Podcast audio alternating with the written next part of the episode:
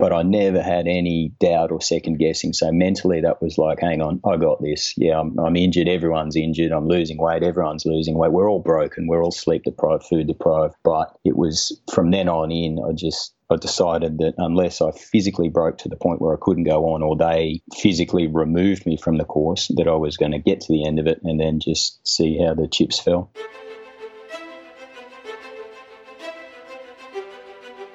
Welcome to the podcast where we track down Australian war veterans, have a chat with them, and hear their stories. I'm Alex Lloyd, and this is Life on the Line. The single greatest sacrifice I've made is my family.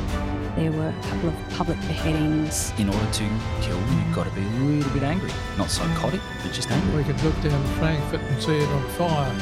Stuff blowing up everywhere. There will be no surrender.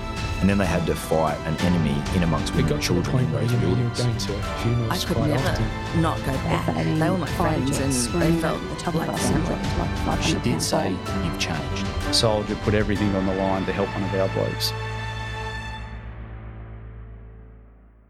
Doctor Dan Pronk is a former Special Forces officer.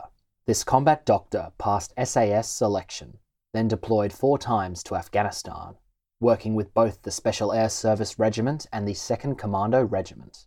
We've covered his story before on this podcast, but Dan has recently released a book titled Average seventy Kilo Dickhead.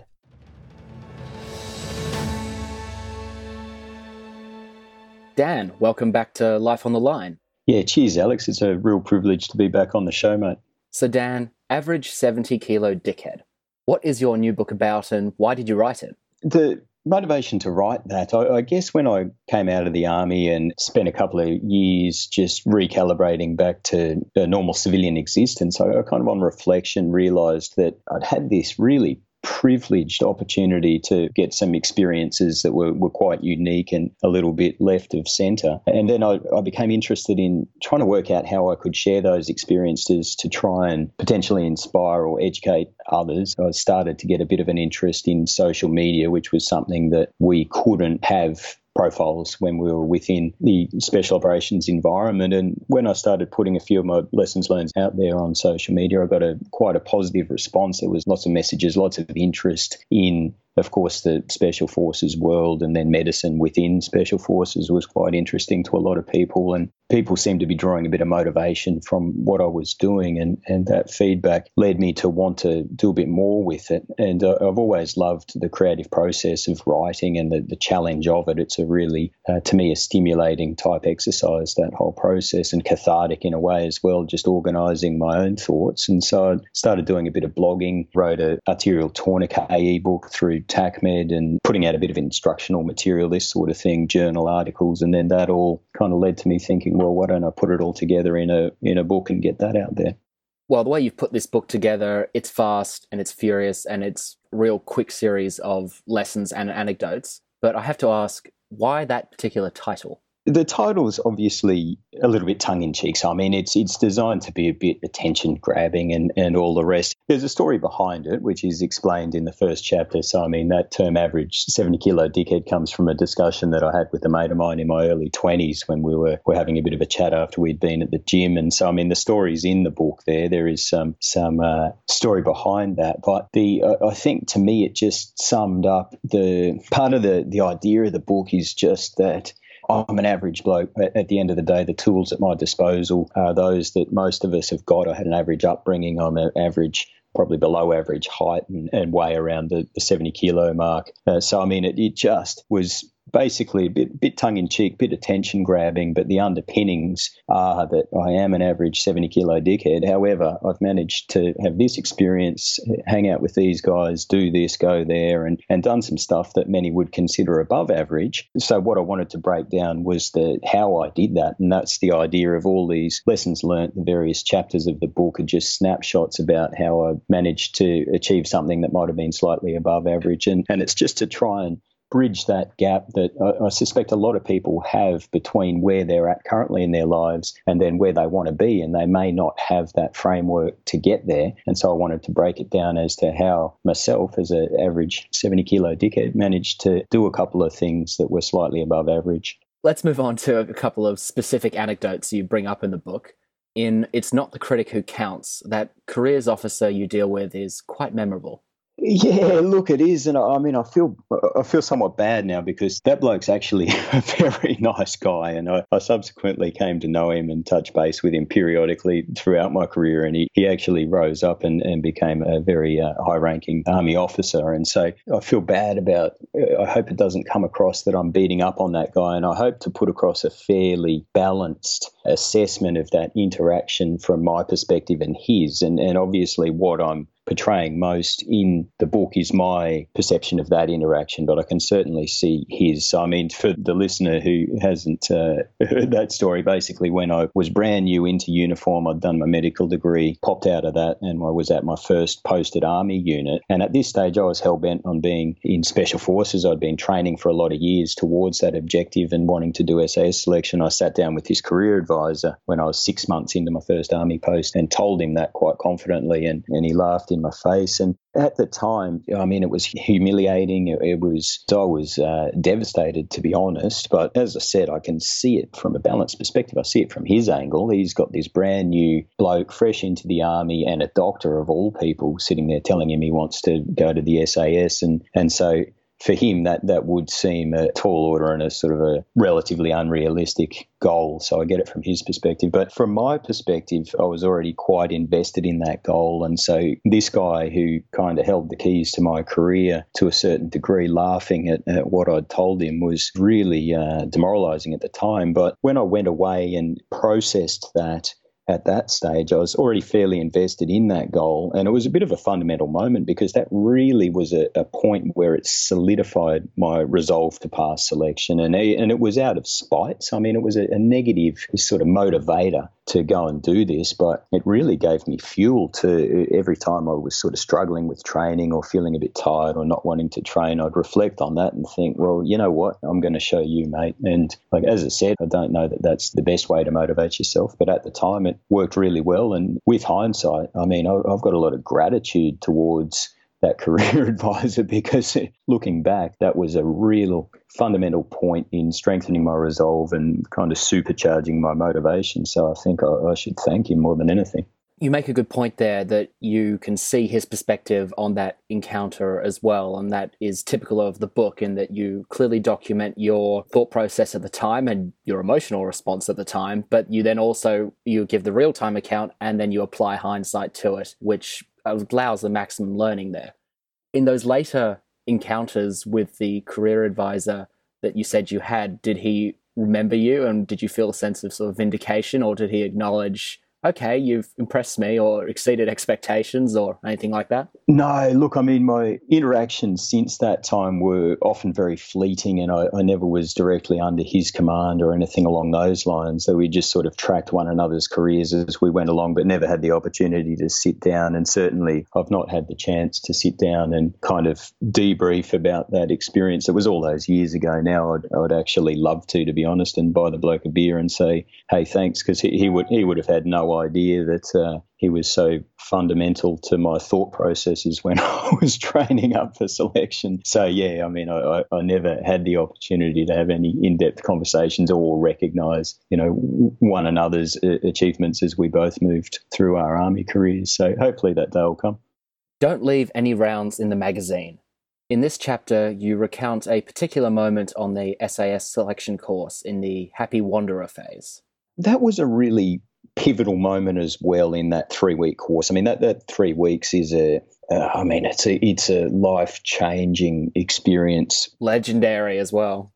Well, yeah, look, I mean, c- certainly I think there's a lot of kind of aura that surrounds the S A S Carter course, be it the British variant or the Australian variant. Any selection process, I think, has got that aura surrounding it. But I'd gone into it fairly, uh, as I said before, mentally focused, and my resolve was strengthened. I was determined to get to the end of that course come hell or high water. And, and I found that that mental kind of fortitude stayed with me. And there wasn't a moment up until this point that I discuss in the book where I experienced any mental uh, weakness, basically, and any negativity thinking, oh, geez, I, you know, maybe I can't do this. And so this moment came it must have been about fifteen days into the course, so over halfway. And, and basically we were coming towards the end of a five-day individual navigation exercise where we'd sort of been logging. We were out by ourselves in the Stirling Ranges in southern Western Australia. It was winter and it was cold, but it was great. We were being left alone. You were by yourself fundamentally twenty-four hours a day, and, and you just had to set your own pace and just stomp around and up and down mountains to checkpoints, and then you'd get your next checkpoint. And it was on my last day of this activity, and we had no idea how many kilometres we had to cover, how many checkpoints we had to hit. They didn't tell us, which is part of the process. You need to be able to motivate yourself without knowing what the goal is, and, and just be able to have that self-discipline to keep pushing when you're not sure what your actual objective is. And I was coming up to my very last checkpoint. I'd been stumping all day. I, I knew in my mind that the, the maths didn't work out, that I was unlikely to get to the top of this mountain that the checkpoint was on before it went dark. We weren't allowed to move after dark. And I was fairly, I'd started to lose a lot of weight. I had a, a, a leg injury that was giving me grief. And just as I was stomping towards the base of this mountain, it was getting towards dusk. And I'd mentally resigned myself to the fact that I was not going to try and get to the top and get to my checkpoint. In the back of my head, that was my fifth checkpoint that uh, that I was moving towards. In the back of my head, I had this idea that we needed five checkpoints. I wasn't sure. No one was. I thought, look, I'm done. I'm injured. I'm tired. I'm losing weight. I'm just going to camp at the bottom of this mountain and then get the, the pick up the next day. And, and uh,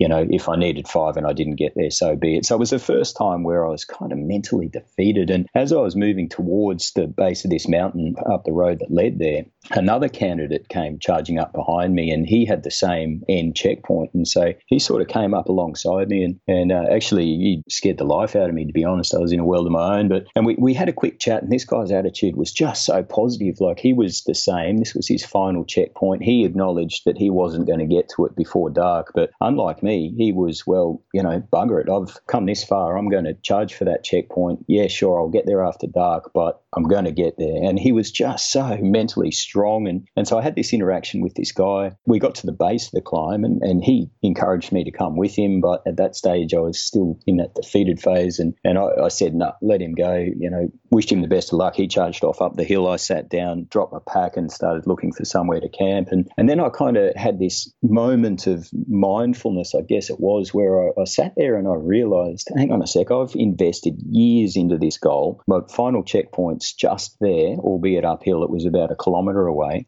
Sure, I won't hit it before dark. However, Uh, I'd be better off getting up, charging up there, hitting that checkpoint, and then getting in trouble for moving after dark, rather than sitting here and, and potentially run the risk of, of needing that fifth checkpoint, not getting it, and getting kicked off the course. And so it was this realization in that point in time that I was quitting on my dream, that this was completely within my control to influence. And so got up, threw my pack on, and uh, basically raced up the hill as quickly as I could, and and got to the checkpoint at the top there well after dark. And as it turned out, it was the D S who was at the checkpoint was Ben Roberts-Smith. And so I sort of stood off for a bit and had a look. And, and here's this, you know, two-metre tall S A S soldier. I'm thinking, geez, do I really want to go up and run the risk of getting a bee sting from R S? But as it turned out, I, I went over and checked in, and, and uh, he didn't question any of it. So he radioed me in, and the next day I was still on the course, and, and then got to the end and, and finished it. But to this day, I don't know whether I needed that fifth checkpoint. I don't know whether I needed those extra kilometers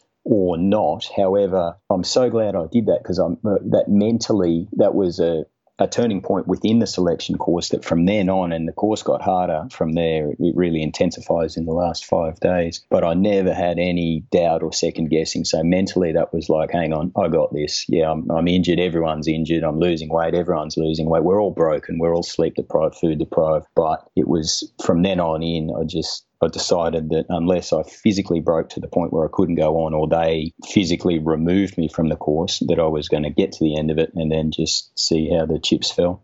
There's a lot of fascinating what-ifs there, such as what if you didn't hit the fifth checkpoint? What if Ben Roberts-Smith docked you points for clearly having moved through dark against the rules? But interesting as all those hypotheticals are, none of it matters, because the lesson was there, that inner resolve. And it was great that you could actually draw strength from another person, a teammate, and then draw that energy internally. Oh, for sure. And look, I, I think about that bloke a, a bit, to be honest. And as I said, it might have been that that was a fundamental point. I mean, it may have been I needed that fifth checkpoint. I don't know. I never I never asked, like in my career subsequent to that, I never asked any of the D S. But I suspect if it wasn't for that guy coming past and sort of being so positive and encouraging me, that I would have just sat there at the base of the hill and camped. I don't know, maybe I would have sat there and reflected and got up and gone anyway, but certainly he was key to me sitting there and thinking, geez, you know, he's doing it, why, why aren't I? And I'm giving up on my dream. And, and he actually, he got to the end of the course, so I did get the chance at the end of the course to bail him up and say, geez, thanks for that, man. I, I don't know that I would have gone. But unfortunately, he didn't get picked up for further service, so he was one of the unfortunate few that, that gets to the end of the course but then is considered not suitable. But so I didn't track his career from then, but I, I did get the opportunity to to thank him and let him know in no uncertain terms that, that he was key to me cracking on there, and, and that might have been key to me being able to continue down the pathway I went. Let's move on to recalibrating the suck meter. So you've spoken on this podcast before with Sharon Mascall-Dare about how your military career would later put experiences in civilian life into a new context along the lines of it's really not that bad. But I thought we could revisit that notion as you've written here, the suck meter, and specifically for the Tale of Two Supercars. Yeah, look, so I guess that suck meter, and I mean, that relates to this little novelty Velcro patch that I had, I think on my first trip of Afghanistan. I can't even remember where I got it, but basically it was a little gauge that had a had uh, down the bottom, it said suck meter, and it, it sort of had a green area, an orange area, and a red area, and the needle was firmly in the red, just kind of uh, suggesting that the, the suck meter was, was maxed out. And I've found that years later, this, this concept of post-traumatic growth, it's well explained by that suck meter. And you, you, post-traumatic growth is, is basically, in essence, you, when someone experiences some fairly traumatic events and then manages to process that information, move past it, they can sometimes hit a point where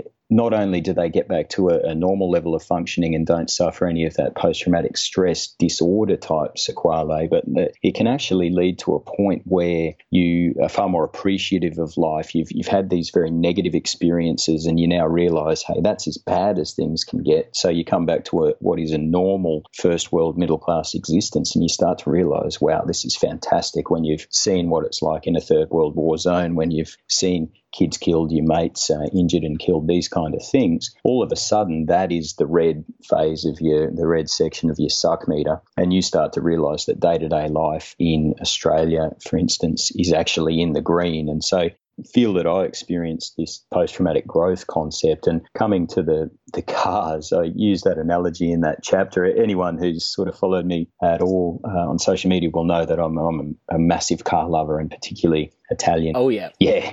Yeah, love them. And I'm very, very fortunate to uh, have had the opportunity to own some nice cars uh, over the years, and, and got a couple at the moment. I've got an old Lamborghini that, that I've uh, had for about ten years now. And when I came back from one of my more traumatic trips, I think in uh, two thousand eleven, I came back and I was a bit scrambled, and for some reason I decided it was red at the time, and, and I decided it needed to be black. And so I spent my entire post-leave period, which was over Christmas, in my garage ripping this car apart, sanding every panel back inside and out, priming it and respraying it in black. And so that took me six weeks to to do that, which was the entirety of my leave. I was working about twelve hours a day on this car. And it was very, like, I guess with hindsight, it was just me doing the, the textbook sort of caveman thing and retreating into a cave and doing a process that occupied my thoughts and, and just allowed me a lot of time to try and process what had gone on overseas and, and that reintegrate. Uh, and my wife, God bless her, she let this happen. I mean, we had young kids at the time, and, and I guess uh, she knew that, that I just needed that space. And so she's she's been fantastic throughout, but she, she let me do this and turn our garage into a workshop. And anyway, I, I resprayed this car, and it, it came up quite well. And then at the last minute, I thought I'd put some coats of clear paint over the top. And, and so six weeks in, I've resprayed it in black. It's looking good. I put the clear paint over the top of the black paint and it reacted and bubbled up and completely destroyed the paint job. And so at that stage, I was absolutely furious. And for months, I was just furious. I was seething and, and kind of getting around. And of course, everyone at work thought it was hilarious that I'd spent my entire Christmas holidays doing this paintwork and, and demolished it. And I, I copped uh, no end of slack for that, flack, I should say, for that at, uh, at work. But And then as I kind of went along and processed the events that had happened overseas and, and got to a much better place, and I, I can now, and the car still has got the same paint job. It's not been resprayed and, and, and of course it hasn't got any better with time. And so, but I can have a good good laugh now about about how I, I went and, and basically devalued this classic Italian supercar. But actually, with hindsight, it's been very liberating because it now means that the paint's already wrecked, so I can leave it parked wherever I want. It doesn't matter if people push a shopping trolley into it or ding it up or the kids open a car door onto it, which they do often. But the point being, at the at the time that I ruined this paintwork, I was down in the dumps for months about it. Just every time I saw it, I was furious and I was kicking myself and I couldn't work out why it had happened. And it really was a big deal in my life. And and then fast forward to just last year, I got my hands on this old classic Ferrari, and so I bought this thing as an investment. I, I spent a, a bunch of time researching uh, this particular model of Ferrari, and I thought, yep, look, I want to grab one of them, stick it in a garage and hold on to it as an investment. And so I, I um, hunted around, spent months looking for the perfect one, found it. It was this low mileage uh, nineteen eighty-three car that had, had been in storage in Japan most of its life and, and then come out to Australia, been in collections. And so I bought this thing. Then it took another couple of months to get it delivered down to where I'm living, and I've got the storage facility all sorted. And anyway, so this thing arrives and it comes off the back of the car carrier. It's a left-hand drive, and I get it, and it is pristine. It's straight as an arrow. The original paintwork's great. It's got twenty-seven thousand miles on the clock from new, and it's uh, it's it's exactly what I wanted. So I got it delivered before work, and so I get it and I drive it into the the uh, storage facility, and didn't have it registered for driving because it was just going into storage. So just had the sort of fire and theft type. Uh, sorry, didn't have it registered or didn't have it insured for driving. And uh, anyway, the what I wanted to achieve was just to put it in storage, lock the door, and then head off to work. And so as I'm trying to reverse parallel this thing into the, the storage facility, and I've always been rubbish at, at reverse paralleling cars, to be honest. That's uh, that's something I've never been good at, to the point where, to, to digress, a couple of weeks ago I was trying to back a trailer into our drive, and my wife was guiding me, and she actually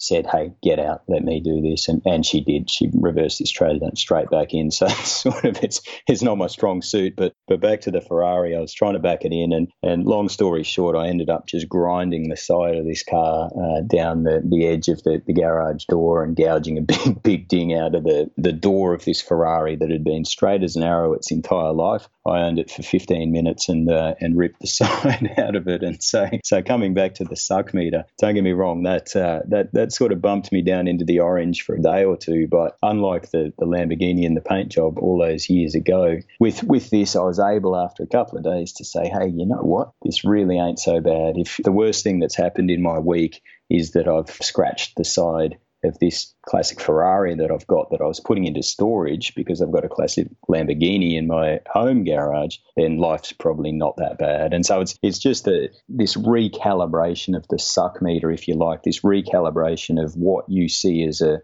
as a bad day that happens when you do experience those negative events, all that trauma, and then you get this post-traumatic growth. And so, you know, a bad day for me now has been recalibrated to to some of the horrific events that I, I experienced in Afghanistan, uh, you know, kids getting injured and killed, my mates getting injured and killed, these sort of things. That's that's now red on the suck meter for me. And then you come to scratching your Ferrari. That's really not that bad. And so it bumped me into the orange for a few days, and, and then, you know, within a week I could have a good laugh about it, and one of these days I'll, I'll get a panel beater to sort it out. But but yeah, so it's a this post-traumatic growth. I think that the suck meter is a great analogy for it. You spoke on this more extensively with Phil Hayes-Saint Clair on his Founder to Founder podcast, but these life lessons you're giving aren't just from your time in special operations or how special operations have impacted you in the civilian world back home, like with those cars, but looking at your life beyond the military, you've gone on to do a business degree, entrepreneurial work, TacMed Australia with voodoo medic Jeremy Holder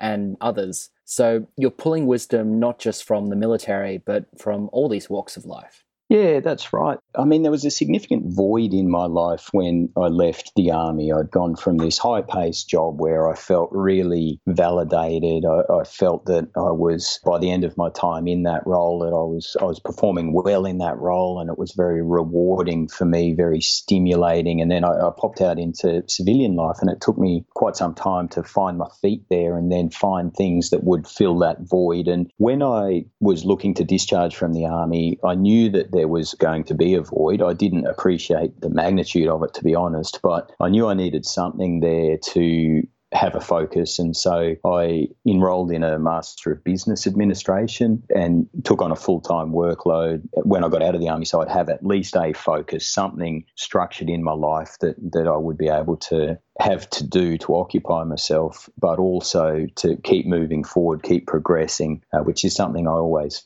feel the need to do. Otherwise, I feel if I stagnate, I, I, uh, I struggle a little bit. So did this M B A, and then that kind of really ignited this passion for entrepreneurship. And, and as I started to get to the end of my M B A, my, my very last subject was entrepreneurship, and I'd become interested in, I'd started a small company that was doing some tactical medical training for a couple of uh, niche elements. And Jez Holder, uh, who you just mentioned, so he had founded TacMed Australia some years prior, and I'd had dealings with TacMed. We used to buy stuff off them, and, and I knew Jez, and that kind of morphed as it went along into me basically rolling my training company into TacMed Australia. So I bought into TacMed Australia and strengthened their training arm. And, and so the, the business side was kind of evolving. I'm doing this M B A, I'm doing entrepreneurship. And, and all the while, I couldn't help but notice the, the parallels between the mindset of a special operations soldier and an entrepreneur. They're fundamentally, the, the psychology of it is incredibly similar. They're people who are relatively comfortable with risk and uncertainty and, and these kind of things. And whether you, you're off in a small group doing a fairly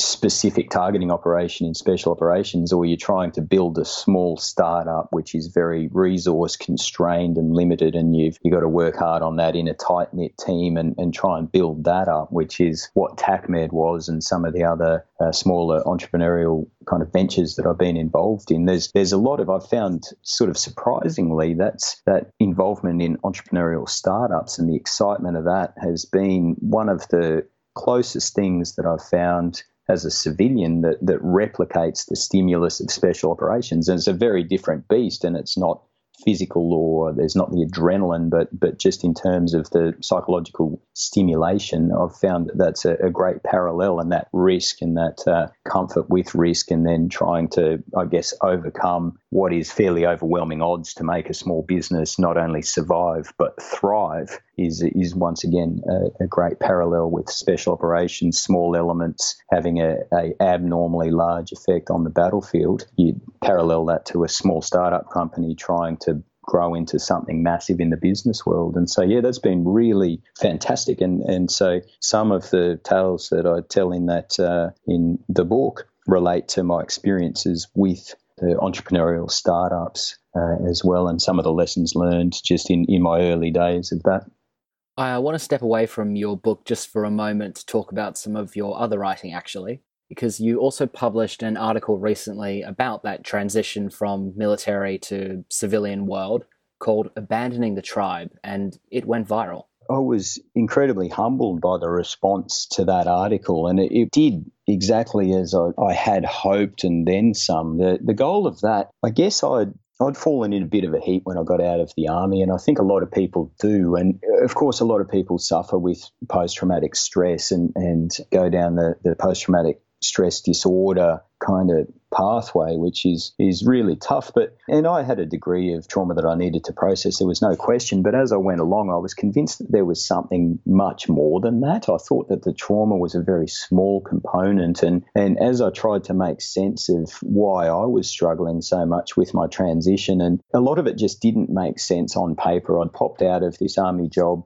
and I was fortunate enough to have a qualification that translated directly into civilian life. So as a, as a doctor, I could pop straight out into a job as a, a civilian doctor. My pay went up by a factor of three. So I was earning more money than I, I ever had in my life. So I, You know, financially, I wasn't struggling. I wasn't physically broken. I hadn't been shot or blown up. I, so I was physically intact. I had a fantastic wife and kids. My family unit was stable. I was well supported. So, I mean, everything was there. And yet I was having this really terrible time. I just really was not enjoying life. And I started to just try and make sense of that. And I guess as a medical person, I've been programmed to think in an evidence-based fashion. And so I went looking for the social, uh, psychological theories that underpin your self-esteem, your self-worth, your how you fit into society, how you perceive your role in society, and how that, that feeds into your basically your fulfillment in life, and started to look at some of the social identity theories, a concept called identity fusion, a thing called contingent self-esteem, and basically worked out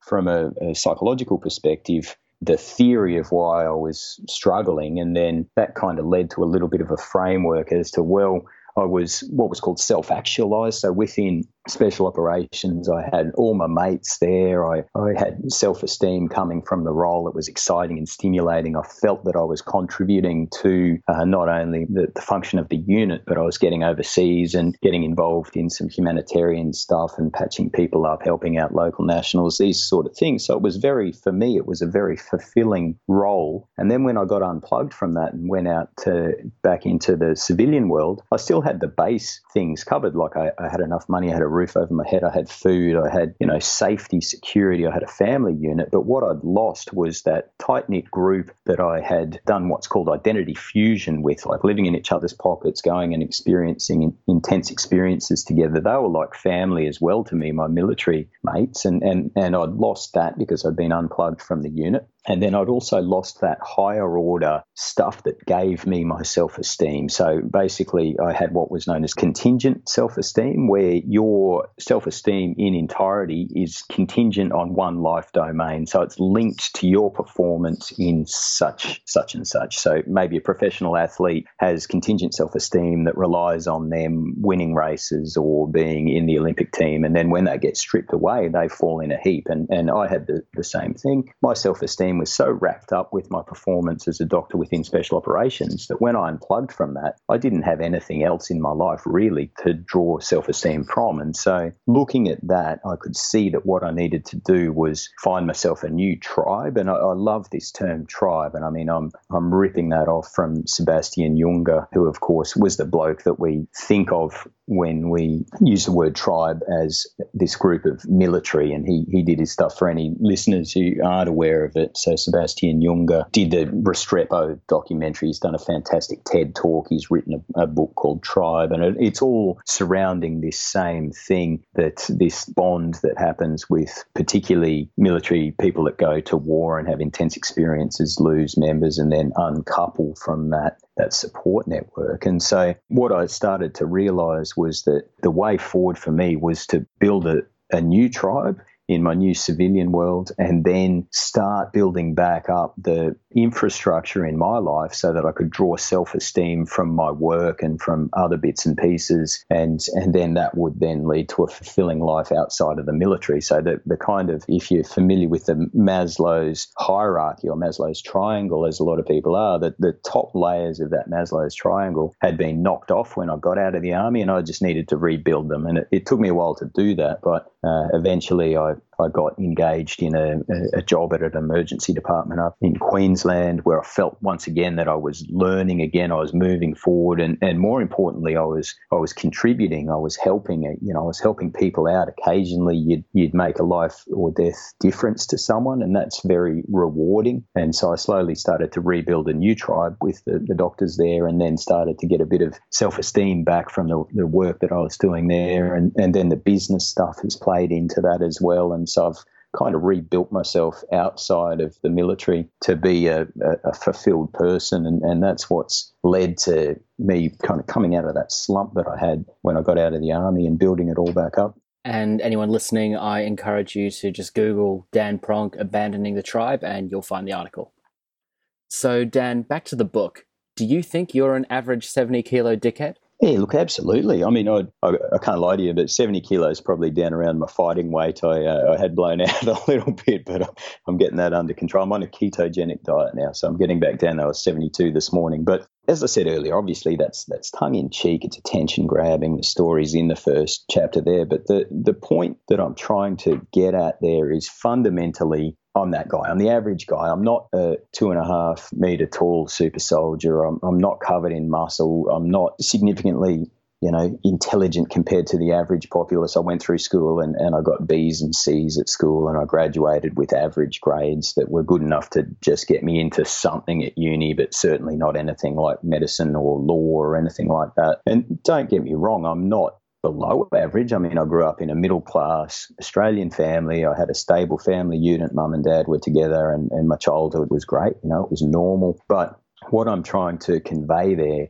is that there was nothing exceptional about me as a person as I went through life. I didn't have any sort of exceptional genetics or any uh, rich parents or that, that gave me this unbelievable opportunity that wasn't accessible to most people in society. The point that I'm trying to convey is that that I've got the standard set of tools that, that everyone in society has, and the only thing that I think's differentiated me from others who, who may not have reached their life goals It's just the, the persistence, and that's all it comes down to, you know. And you, I think we lose sight of this, and particularly I think social media is particularly bad for this, in that we get these snapshots in our feed a hundred times a day of these people doing amazing things. You get a minute video on Instagram, and you see someone doing something phenomenal, and you kind of sit and you think, geez, that's that's incredible. I could never do that. But what you don't see is everything that that went into that.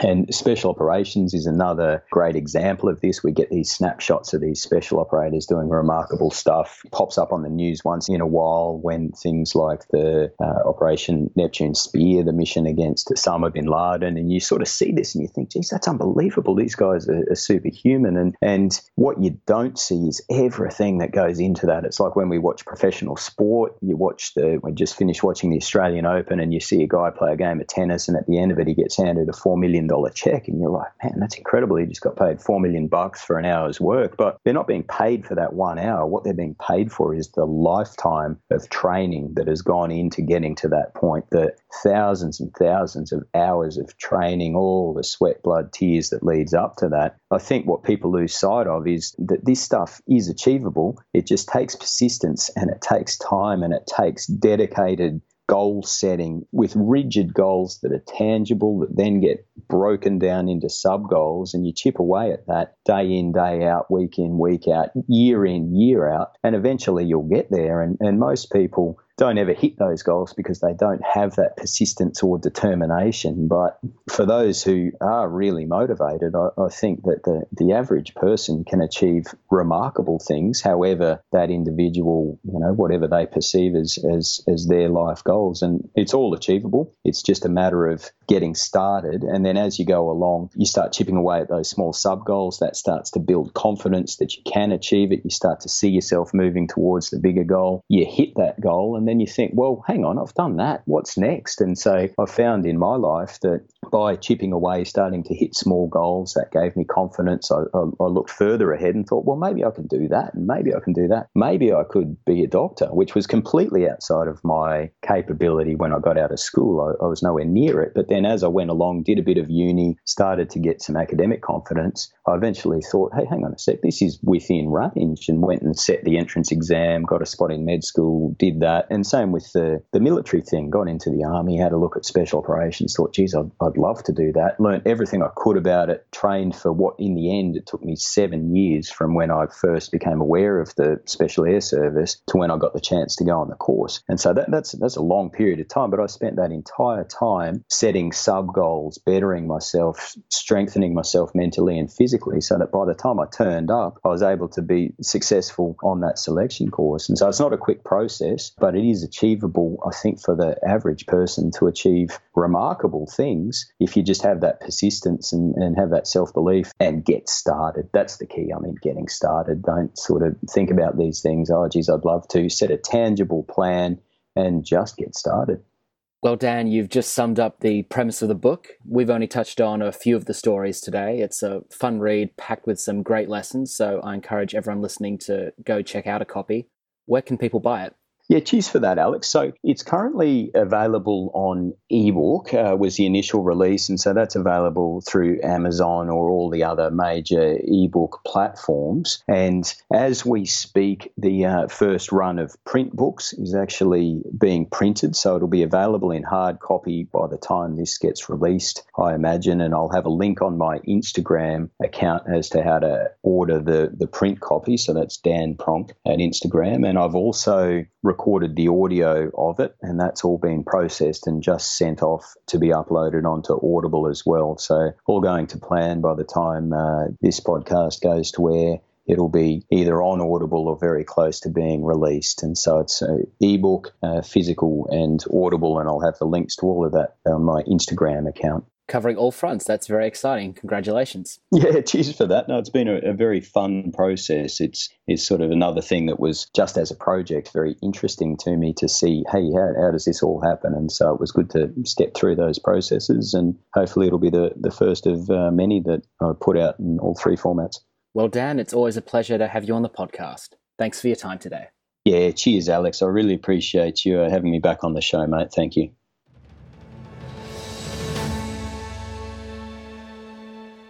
Look up Dan's book and get yourself a copy for a fast and uplifting motivational read. If you want to hear more from Dan, go back to season two of this podcast and listen to his two-part interview with Sharon Mascall-Dare, number thirty-one, Doctor Dan Pronk, Volume one and Volume two. Dan appeared again on the podcast last October in the episode Voodoo Medics with Mark Donaldson, V C, Doctor Dan Pronk and Kristen Shorten about that documentary. And for more on Dan's endeavours post-military, besides what he spoke about with Sharon on this show, check out the Founder to Founder podcast. In each episode, serial entrepreneur Phil Hayes-Saint Clair explores how experienced founders overcame challenges and mistakes to build great companies. It's the perfect podcast for someone looking to start their own side hustle, small business, or just begin their next great adventure. His chat with Dan is episode number eighty-six. Find this podcast on social media at Life on the Line Podcast on Facebook and Instagram, and at L O T L Pod on Twitter. Our website is w w w dot life on the line podcast dot com. Life on the Line is brought to you by Thistle Productions. Artwork by Big Cat Design, music by Dan Van Workhoven. Thanks for listening, and lest we forget.